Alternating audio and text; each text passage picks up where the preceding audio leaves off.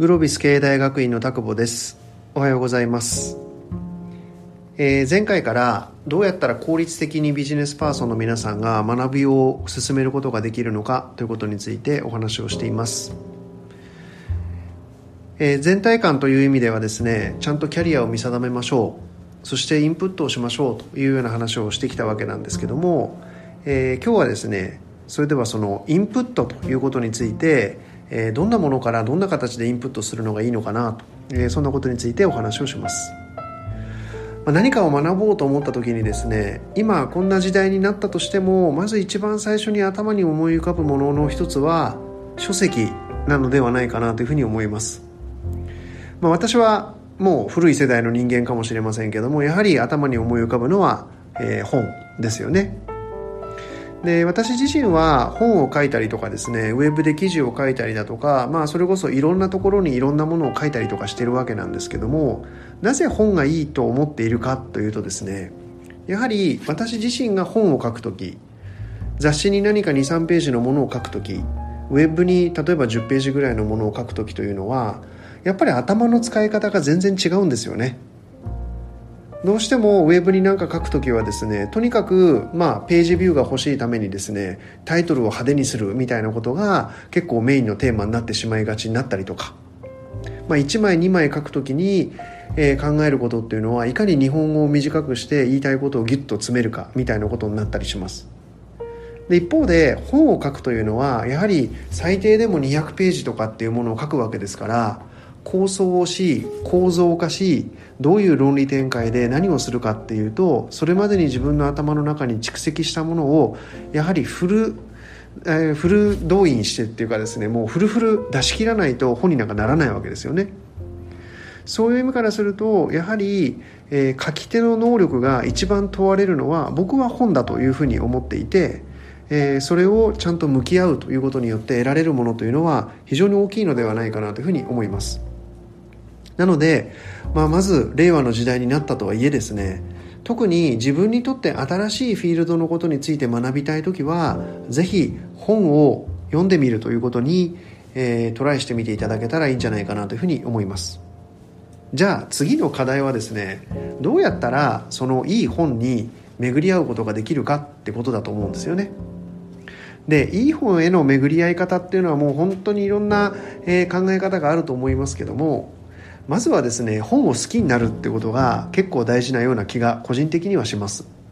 私は本当に暇さえあれば、えーリアルな本屋さんによく行きます。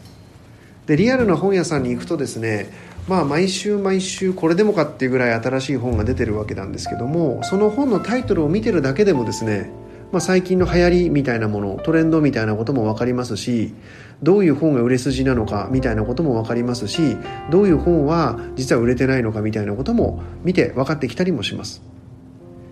でじゃあどこの本屋さんに行くのっていうとですねある一定規模の自分の行きつけの本屋さんみたいなものを作ることを私はお勧めしたいなというふうに思います。駅の中にある小さな本屋さんっていうとなかなか今言ったようなことっていうのは体験できませんが、まあ、ある程度の大きさの本屋さんで行きつけの場所を作って行きつけのコーナーに行ってみるとですねそこの変化から読み取れることっていうのがまず一つ多いかななんていうふうに思います。そしてそこで例えば新聞の書評のポップが立ってるものだとか、えーそんなものを見るというのも一つの手だと思いますしやはり本屋が進めているものも一つの方法かもしれません。そして、えー本屋に行くっていうことに加えてですね私がすごく大事にしていることというのは私が信用している人がどんな本を勧めているかということをすごく参考にしています。例えば Facebook でつながっている人の中でですね非常に素晴らしい書評を書いている人っていうのがいたりもするんですよね。でそういう人がすごくエネルギーを込めて紹介している本なんかは原則買って読むようにしていたりだとか。もしくはとても良い本だよねっていうのがもう世の中で評判として定まっているような本。まあこういうものもぜひ読んでいただきたいななんて思ったりします。例えば評判が定まっている本というのの評判がわからないっていう方はですね、えー本を手に取って後ろの方をパラパラパラパラパラっと見ると、えー、スリ数が出てきますよね。第何版というやつです。この第何版というのが2桁になってるものなんかは結局読み続ける価値があるからこそ読み続けられてるわけですから良書かどうかを判定するには非常に良い何て言うんでしょう指標になると私は思います。あとは実は新聞の書評欄というのもとても良い本を扱っている場合が多いです。これはやはりあの書評というのは個人が個人名を出して感想文を書いていたりとかするわけですから変な本は選べませんし変な感想も書けません。ということはあそこで選ばれている本というのは、えー、最近出た本の中ではかなりいいものが選ばれているというふうに、えー、理解されてもいいというふうに思います。えー、大事なことはですね行きつけの本屋でいろんな情報を収集しながらそして一方で信頼できる情報ソース本に関する信頼できる情報ソースを持つみたいなことを心がけると、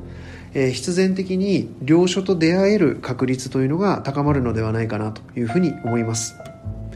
えー、本についてはですね私も何冊も書く中で、えー、いろんな思いがあるので、えー、あと何回かちょっと議論してみたいなというふうに思っています、え今日はこれで終わりたいと思います。